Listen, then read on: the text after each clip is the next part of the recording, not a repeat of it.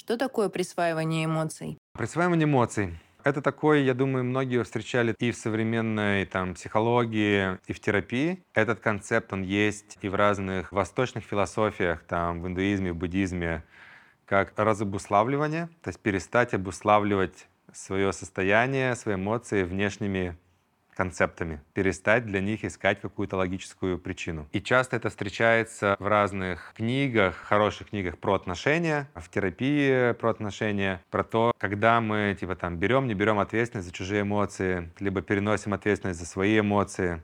То есть присваивание — это как бы способ снять ответственность за свои эмоции, способ выйти из ловушки обуславливания, то есть перестать своим эмоциям находить какое-то объяснение. И приведу пример. Я не спал всю ночь, да, например, там у меня была какая-то работа, потому что меня в компании, не знаю, там инвесторы не дали денег, я всю ночь работал, я не выспался, я встаю с утра, у меня уже более тревожное состояние. Допустим, меня там как-то триггернуло мою травму брошенности на это состояние, потому что, не знаю, там моя девушка сказала, что она выходные со мной не проведет вместе, и там надо куда-то уехать. Я почувствовал сильнейшую как бы злость, и вот здесь, получается, что является причиной моей эмоции. То, что я не выспался, или то, что инвестор не дал денег, то, что у меня травма брошенности. А травма брошенности чего? Потому что у меня там... У мамы была моя травма брошенности, она мне передала, или там э, была война, отец ее воевал и где-то оставил, бросил. Или то, что у девушки появились планы на выходные. То есть я могу придумать одновременно бесконечное количество причины, кто виноват в моей злости. И каждая из них, она будет э, в моем нарративе максимально правильное. Но в чем здесь смысл? Он никуда нас не ведет. Он лишь придумывает объяснение, почему я это чувствую. Дальше я могу разозлиться просто на свою девушку. Ну, типа, если из этих смыслов выберу тот, который самый для меня, мне хочется на кого-то разозлиться, я тогда выберу, что это, допустим, виновата девушка. Она не подумала про меня и куда-то уехала на выходные. В данном контексте присваивание своих эмоций это будет признание, что да, я злюсь, и в этой злости не виноват. Ни, ни дед, ни моя мама, ни моя работа, ни инвестор, ни девушка. Такой понимаешь, что, блин, ну я, видимо, я сам виноват во всем, что со мной происходит, да, такая гиперответственность. И там мы можем тоже залипнуть, да, то есть я могу уйти в такой как бы цикл само, самобичевания вины, я сам во всем виноват, и очень многие могут найти в таких э, self-help литературе, возьми ответственность за свою жизнь, ты виноват во всем, что с тобой происходит. Да, то есть это другая крайность. Это тоже не помогает, потому что это тоже ловушка, в которой я не могу просто напрямую побыть в этой эмоции, я залипаю в своем внутреннем диалоге. Почему я виноват, там, как я устал или не устал, да сколько можно. То есть это может мешать мне напрямую штуку прожить. Поэтому присваивание — это такой один из метанавыков, и это не рационально, это очень классно звучит, но единственный способ — это просто его практиковать.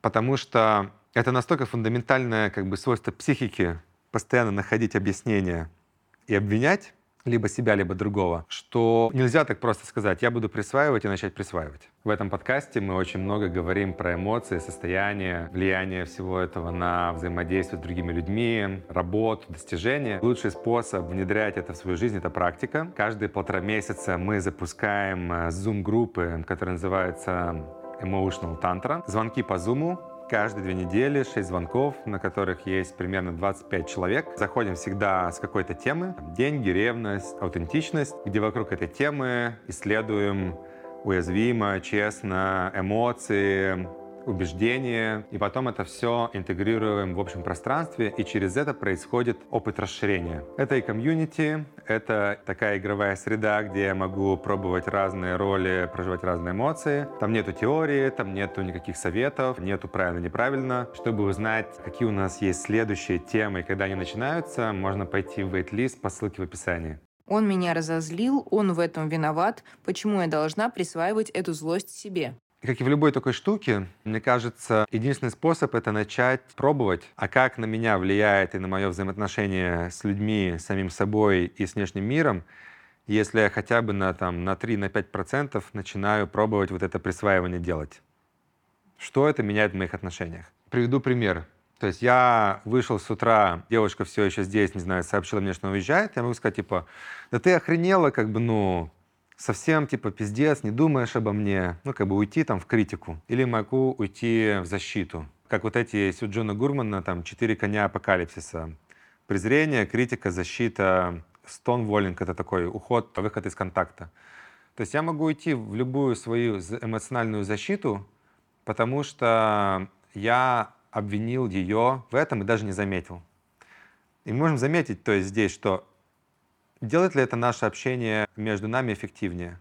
Ну, то есть я, по сути, сам себе здесь доставляю вред. Я ей доставляю вред, я доставляю вред нашему контакту. То есть, с одной стороны, я не виноват, что я почувствовал эту эмоцию, но я себя закопал еще глубже. Потому что, скорее всего, она на это отреагирует, она скажет, да ты сам мудак, она не понимает вообще, что происходит, она тоже не буддист, не тантрический идеал, и мы уйдем в конфликт на ровном месте. А, при этом, если мне здесь удается эту штуку присвоить, но при этом признать, что у меня есть злость, тот же самый опыт, он может послужить э, тому, что наш контакт углубится. Потому что я проснулся, я такой, блин, я сейчас чувствую как бы столько много злости, как бы усталости, раздражения. Такой, блин, интересно, почему? Или мне там не хочется на тебя навалить, но как бы мне, ну, как бы понимаю, что ты не виновата. И я вроде виноват, как бы так хотелось с тобой вместе побыть. У нас уже все как бы больше шансов зайти в эту штуку с желанием понять друг друга, ее реакцию, она, оказывается, может быть, тоже чувствовала вину. И из того, что она чувствовала вину, и она не разозлился, она из защиты от вины вообще как бы еще сильнее отреагировала. А так она может сказать, типа, что, блин, я тоже чувствовала вину, мне так неудобно было уезжать, я боялась, что тебя триггернет. И у нас то же самое взаимодействие, оно может стать возможностью для того, чтобы мы лучше друг друга поняли, и у нас появились еще более глубокие отношения если это рабочие, ну, там, более эффективные отношения. Потому что, с одной стороны, я мог бы скрывать эту злость, и такой, ну, она не... Другая крайность, я во всем виноват. Она не виновата, я ей даже не буду говорить, что я злюсь. Потому что я ее люблю, но я злюсь, она же не виновата, как мне не стыдно злиться на нее, ведь я ее люблю, да, условно. А, и это ведет меня в другую крайность, где у меня все равно постепенно накопится ну, какое-то количество подавленной агрессии либо на самого себя, либо на моего партнера. Это вот прямо хороший пример, как присваивание здесь помогает на уровне мета-навыка просто взаимодействовать со своим состоянием, выходить из трипа. То есть, во-первых, я выхожу из трипа, я чуть больше в реальности, я понимаю, что это мне сейчас чудится. Я сейчас смотрю на все из агрессии, из раздражения. Более того, если я эту эмоцию не заметил, не присвоил, и у меня есть какая-то вытесняемая агрессия, она еще и мной манипулирует. То есть я себя буду ставить в ситуации, чтобы ее прожить. Я буду ставить себя в ситуации, чтобы ее прочувствовать. То есть я живу, получается, в своей какой-то сансаре, где я постепенно убеждаюсь, что все там мудаки. Я постепенно потом, из-за того, что у меня есть убеждение, что все мудаки, и поэтому я злой, я каждый день новый нахожу в этом подтверждение. И я живу теперь в мире мудаков, в котором я злюсь, подавляю, не знаю, мило всем улыбаюсь, но всех считаю мудаками. То есть вот это присваивание, почему я называю это все вещи, это как ловушка незамечания, ловушка неприсваивания, потому что все ловушки, может быть, как ловушки, которые, оно не дает мне выйти из этого цикла. Кто будет нести ответственность, если никто ни за что не отвечает? Да, мне, мне на самом деле концепт ответственности э, нравится заменять на концепт внимания. Признавать, что я не могу быть ни за что ответственный. Ну, как бы это моя иллюзия. Я не отвечаю за свою жизнь. Я не отвечаю за то, что будет там через год. Слишком много факторов, слишком много всего происходит. У меня может быть иллюзия моего эго, что я за что-то отвечаю.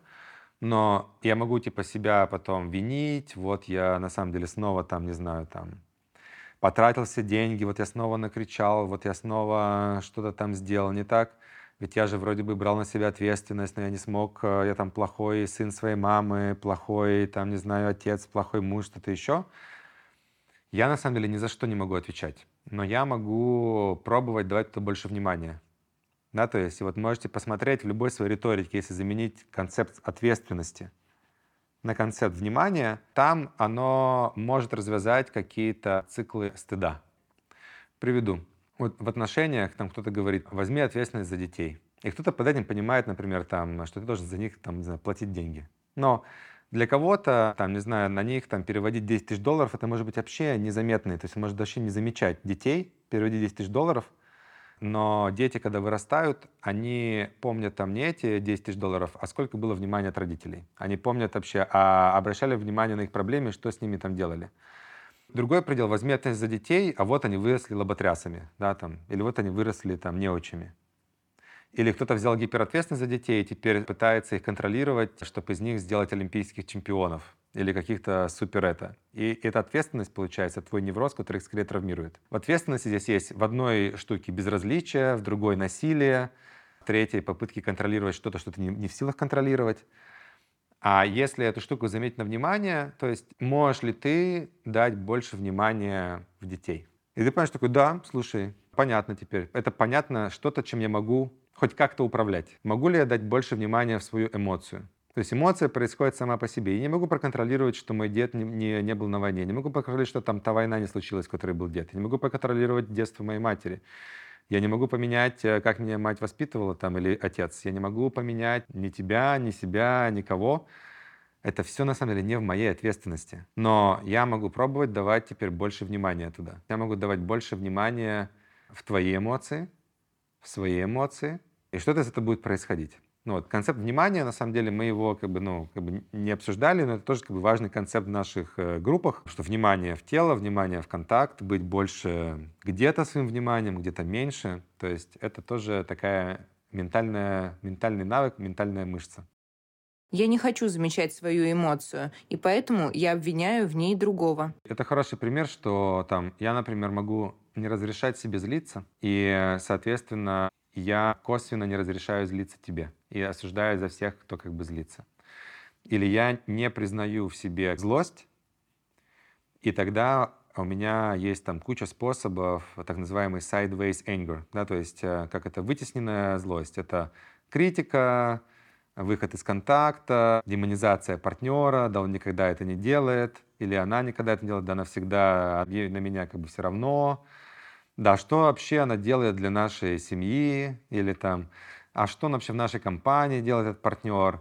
То есть есть куча способов, как мы начинаем себе рисовать мир и э, демонизировать мир, целый концепт или там против чего-то бороться, когда мы на самом деле как бы просто не присваиваем себе, как бы, что мы на самом деле просто сейчас злимся. И вот это действительно очень такой на словах простой, но неочевидный шаг. Как же тяжело, во-первых, заметить здесь, промежуточно как бы признать у себя эту злость, обратить туда внимание и снять ответственность с каких-то концептов, с работы, с других людей, перестать их э, культивировать в них какие-то черты, которые объясняют, почему я на них злюсь. Потому что вот, вот эти объяснения концептуальные, они же нам нужны, чтобы объяснить наше состояние. Но мы, мы, мы можем, это настолько подсознательный процесс автоматический, что мы можем даже не замечать, как мы крафтим, конструируем, лепим себе вот этих демонов, либо ангелов а, для того, чтобы объяснить эмоции, которые мы себе не забрали. И тут, на самом деле, ну, можно привести много еще примеров каких-то там, ну, про присваивание. В этом разделе мы еще любим рассматривать состояние. Любопытство, нейтральность, эмпатия и уязвимость. Они отчасти пересекаются с присваиванием, они отчасти пересекаются с культивированием состояний, с расширением, тоже замечанием. То есть они на самом деле сквозь э, все эти штуки, но в присваивании полезно эту э, вещь э, тоже рассказать.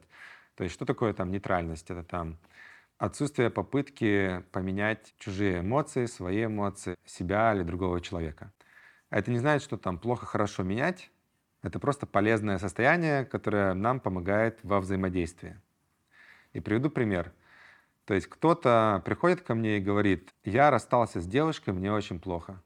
Я могу начать, да не переживай, все будет хорошо. То есть я пытаюсь изменить его состояние. И мы видим, что это мешает на самом деле ему проэмпатировать, побыть с ним. Это для него не целительно. Или я могу сказать, слушай, ну я тоже вот расставался с девушкой, ничего, как бы вроде, ну как бы пережил. То есть мы не понимаем, что мы не знаем, как ему. Может быть, у него больше рецепторов кортизола. У нас есть иллюзия, что мы можем чувствовать как он чувствует. Если у нас это было событие пять лет назад, у нас уже давно мозг вытеснил и романтизирует. Мы не понимаем, насколько ему больно. Это тоже мешает ему прожить. Это отсутствие нейтральности. Дальше мы можем сказать ему обесценить, сказать, «Э, да что ты вот в Африке там еще хуже.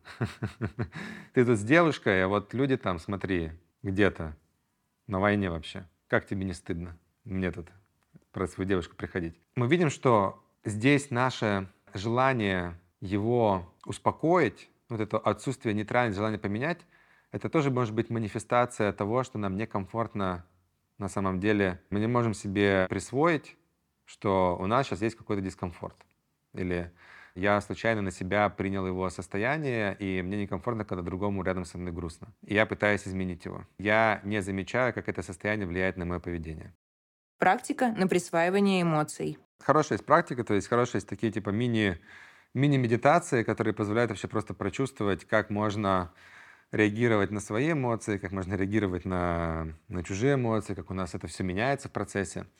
А, да, пример такой практики — это там, нормализация эмоций.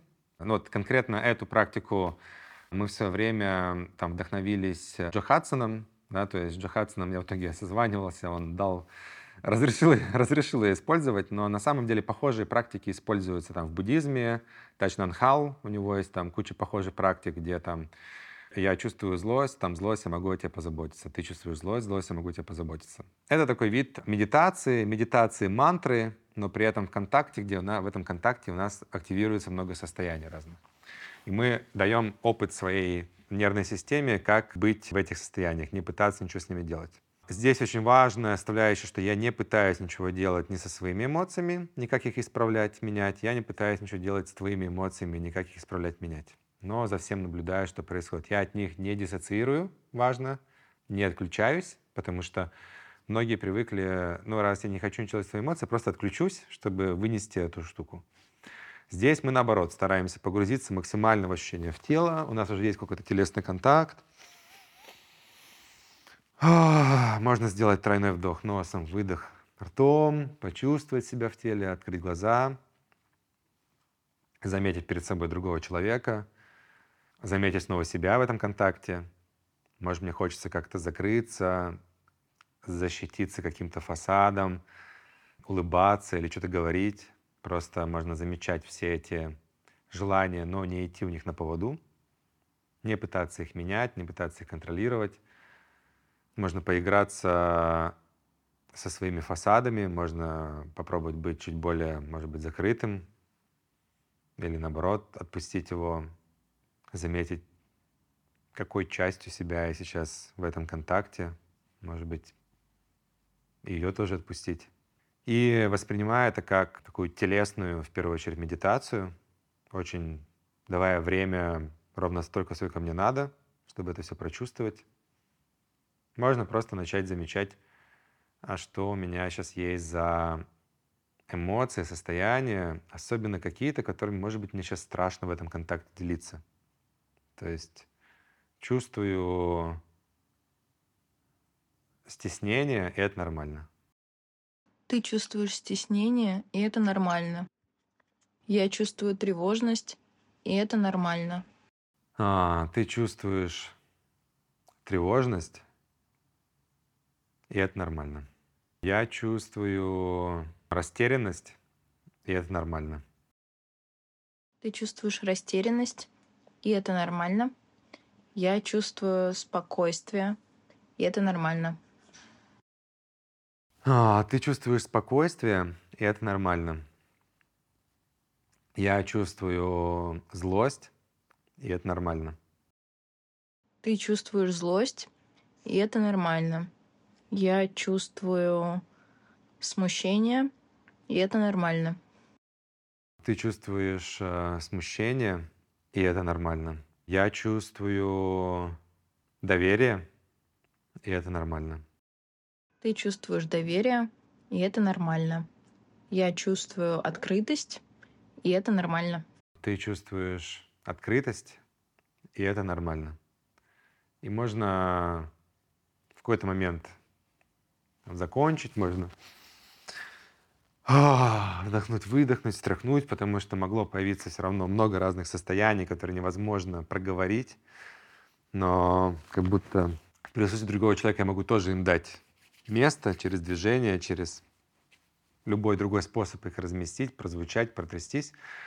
Ну и потом все равно полезно теперь выйти на уровень э, relational, отношенческий, обсудить там, как было в процессе что сейчас мы там чувствуем, как было в практике. То есть я чувствовал сначала ну, такое замешательство, вспомнил про камеру, да, что снимает камера, то есть на момент вернулся мыслями, потом как-то все равно ушел в тело и забыл вообще о том, что снимают. Ну, и у меня вначале было какое-то такое трикстерное желание зайти в какие-то там ну, эмоции некомфортные, да, чтобы как бы немножко себя как это побояться, да, активировать.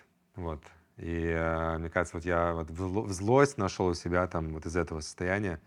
И было прикольно туда, в общем, попроговаривать злость, посмотреть, как, э, как я реагирую на то, что я при тебе чувствую злость, э, как мне потом с этим, там, что меняется. То есть было очень прикольно какое-то расслабление после того, как я поделился злостью, хотя я не очень-то ее чувствовал вначале. Но вот сама по себе возможность поделиться злостью у меня как будто создала больше ощущение доверия что мне не начали ничего там защищаться или советовать. Как будто очень заскриптованная, да, вот эта практика, но если в нее реально честно погружаешься, медленно, медитативно, она создает определенное такое состояние честного, уязвимого контакта и какой-то уже как простраивает как будто такой фундамент для следующего взаимодействия. Пример вот этой вот практики, я чувствую, это нормально. То есть оно действительно оно, во-первых, простраивает такой мета-навык быть в ощущениях в теле во время взаимодействия. Взаимодействие очень простое, оно как это, такой playground, где не надо ничего много думать, и у меня больше возможностей быть в теле, пока я взаимодействую с другим. Дает мне этот навык. Второе, оно точно простраивает вот этот мета-навык про присваивание, то, что мы называем присваивание, потому что здесь я учусь поделиться своим ощущением, но не обвиняя тебя, при этом это может быть страшно. Потом я учусь, что мне делятся каким-то ощущением, и я не принимаю его на себя. То есть я отдаю тебе ответственность за это. Я могу заметить желание там свои специфические там спасать или оправдываться. Ну, я такой, о, прикольно, у меня желание спасать и оправдываться. Я могу заметить любые следующие эмоции, которые возникли на твое там, не знаю, по дележку, и мы, кстати, о, а я заметил желание спасать и оправдываться, и это тоже нормально. То есть, получается, оно, опять же, простраивает такой метанавык нейтральность. Я не пытаюсь изменить твои эмоции. Я понимаю, что никто не пытается изменить мои эмоции. И вот это вот прочувствовать ценность вот этой нейтральности, что при этом одновременно с этой нейтральностью мне не пофиг. Потому что я старался быть э, в этом контакте, я понимаю, что значит мне не пофиг. Мне было много внимания и было много внимания в моменте в свои ощущения и в то, что ты говоришь, и реакции на твои, на твои сообщения. Оно простраивает навык вот этой эмпатии, то есть желание понять. Оно простраивает навык, как быть в уязвимом контакте, потому что я могу поделиться чем-то, что, чем страшно поделиться, например, что мне скучно, да, там, или я чувствую раздражение. То есть, как ни странно, поделиться раздражением или злостью можно из нападения, из желания тебя обвинить. Это когда я вот как раз не присваиваю эту эмоцию. А можно поделиться той же самой злостью, раздражением, если я присваиваю из уязвимости. То есть я тебя не хочу менять. Это нейтральность. Я захожу в уязвимость, признавая, что я злюсь. Это потенциально, ну, как бы рискует нашим контактом. Я иду в риск я могу сейчас ожидать, что могут использовать это против меня. Ах, ты типа злишься. Но я как бы вот открыт.